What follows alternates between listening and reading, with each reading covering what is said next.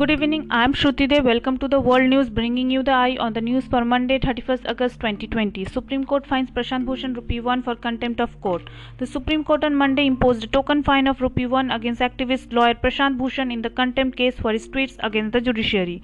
A bench headed by Justice Arun Mishra asked Bhushan to deposit the fine by September 15, failing which he will attract a jail term of 3 months and debarment from law practice for 3 years.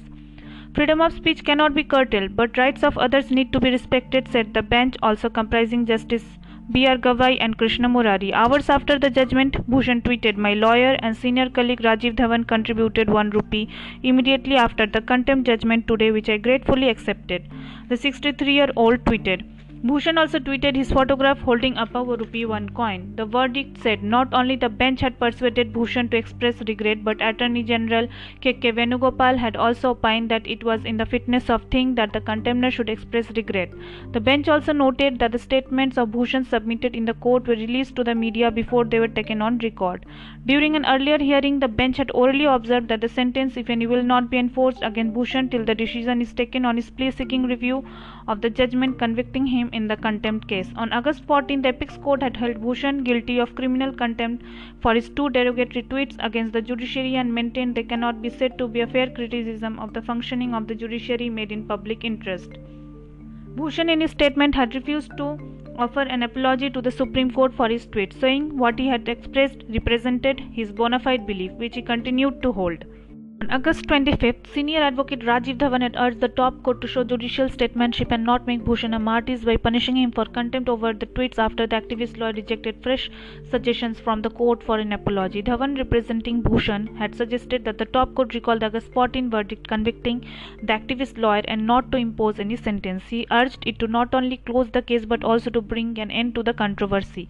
Justice Mishra is demitting office on September 2. Venugopal had requested the court to forgive Bhushan with a message message that he should not repeat this act.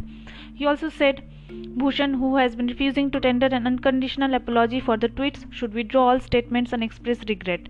The bench had then given 30 minutes to Bhushan to think over withdrawing his statements made in the court and said he made disparaging remarks against the institution and the judges. The bench had earlier on August 20 granted time till August 24 to Bhushan reconsider his defense statement and tender unconditional apology for the contempt tweets. Referring to Bhushan's statement and his refusal to apologize, the bench had told Venugopal that mistakes were committed by all but they needed to be accepted.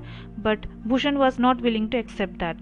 Dhawan had argued that reprimanding Bhushan like don't do it again as suggested by the Attorney General will not be correct and instead a statement like message should be there like Mr. Bhushan though we disagree with many things but from next time you should be more responsible. Supreme Court to resume physical hearing in limited manner issues standard operating procedure which will commence on an experimental basis on the request of various lawyers bodies.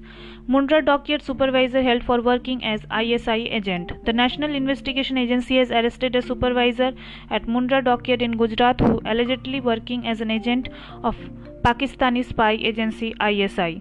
Rajak Bhai Kumbhar, a resident of West Kutch in Gujarat, arrested on Sunday in connection with investigation of defense ISI case on, of Uttar Pradesh, the NIA officials said. The case pertains to an FIR registered on January 19 at Lucknow's Gomti Nagar police station on the arrest of Muhammad Rashid from Mughalsarai in Chandauli district. He said the NIA re-registered the case on April 6 under the relevant sections of the Indian Penal Code and the Unlawful Activities Prevention Act.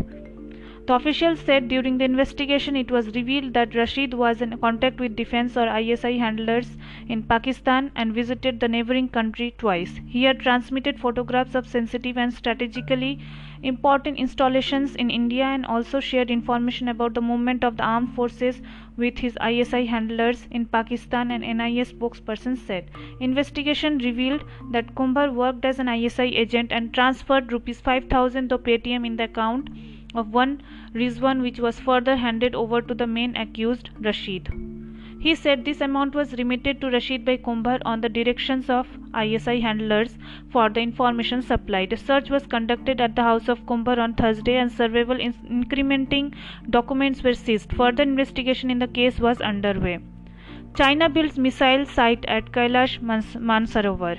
Amid with India over the standoff in eastern Ladakh sector, China has reportedly built a surface to air missile near a lake which is a part of the Kailash Mansarovar. The development of the missile, according to experts, is a continuation of the aggressive provocation by the Chinese and it could further complicate the border tensions between the two countries. Around 43% of the total coronavirus cases in India have been recorded from just three states Maharashtra, Andhra Pradesh, and Karnataka, the Union Health Ministry said on Monday. Thank you and have a nice day.